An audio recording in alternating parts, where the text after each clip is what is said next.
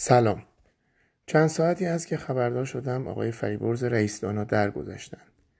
اینکه آدم‌ها می‌میرند خب یه چیز کاملا طبیعی هست و از اول خلقت بوده.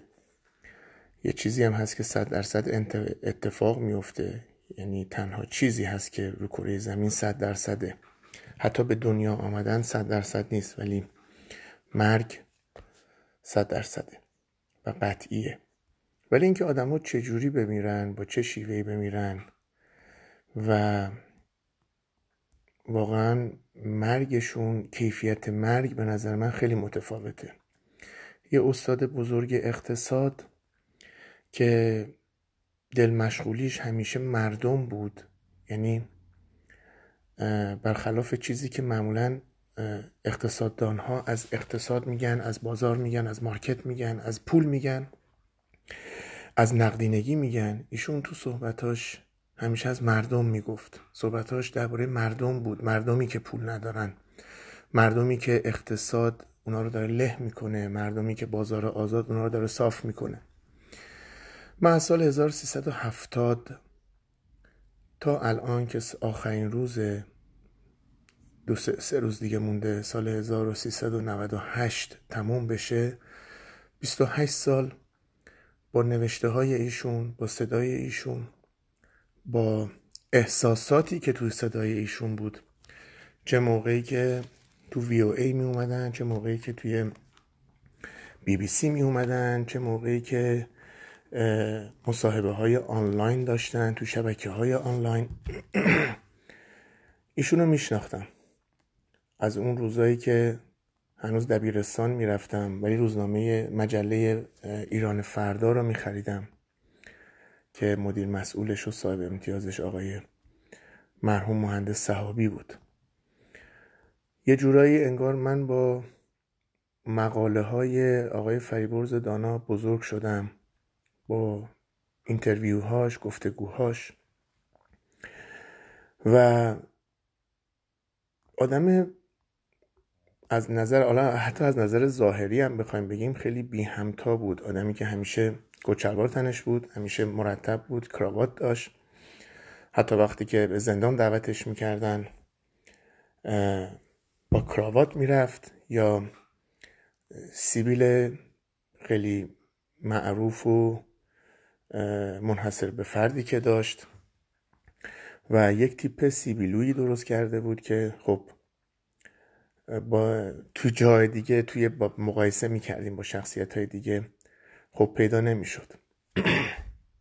به قول خودش، حالا نام خانوادگیش هم میگفت من رئیس دانا هستم که جمع از داده، چون هیچ رئیسی نمیتونه دانا باشه. و یک جالبی دیگه ای هم که داشت، خب خیلی سوسیالیست بود، خیلی حتی کمونیست بود گاهی وقتا و عقایدی در حد کمونیست زمان لنین داشت، کمونیست مائویی داشت. ولی برعکس ظاهر کمونیسم که همیشه مردم رو فریب داد و مردم رو بنده و اسیر خودش کرد، ایشون اعتقاد به مردم داشت، در صورتی که تو کمونیسم چیزی که واقعاً جایی نداره مردم و توده مردم هستن، ایشون اعتقاد داشت. با اینکه پدرش، پدر بزرگش از ثروتمندان، ملاکان و رؤسای منطقه سمنان بودن و خودش هم آدم ثروتمندی بود، ولی هیچ وقت مردم رو و مشکلات مردم رو رها نمی کرد و همیشه گوشزد می کرد. و مرگ ایشون با کرونا ویروس، مرگ ایشون با ریزترین موجود زنده، یکی از ریزترین موجودات زنده کره زمین که حتی با میکروسکوپ هم دیده نمیشه، مرگ ایشون با چیزی که تقریبا من مطمئنم که دستساز حکومت بود و حکومت اونو به جان ما انداخت و حکومت ایران اونو به حداقل 18 کشور دیگر صادر کرد، حتی به چین صادر کرد، به منطقه مرکز و شمال چین که این بیماری رو نداشتن. مرگ ایشون مرگش هم منحصر به فرد بود، مثل زندگیش، مثل کاراش، مثل تیپش، قیافش، صحبتاش، تحصیلاتش.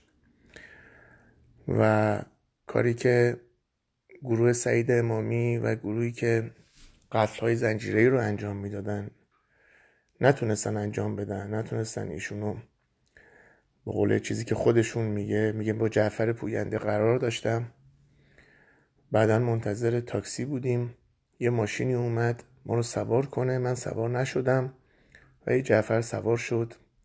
خب بعد از اون هم جعفر گم شد، بعد از اون همون روز و 2 روز بعد جنازش پیدا شد.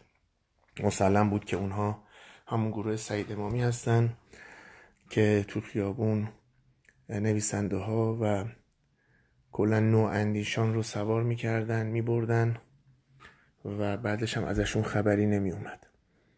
کاری که سعید امامی و دستگاه اطلاعات سابق ایران نتونست بکنه، کرونا ویروس انجام داد. ممنونم از اینکه گوش دادین. نمیدونم اصلا اینو هیچ وقت به صورت یعنی پابلیشش بکنم و بذارم بقیه گوش کنن یا نه، ولی بالاخره چیزی بود که تو ذهنم بود و گفتم کوچکترین کاریه که میتونم برای این استاد بزرگ اقتصاد انجام بدم. خدا نگهدار.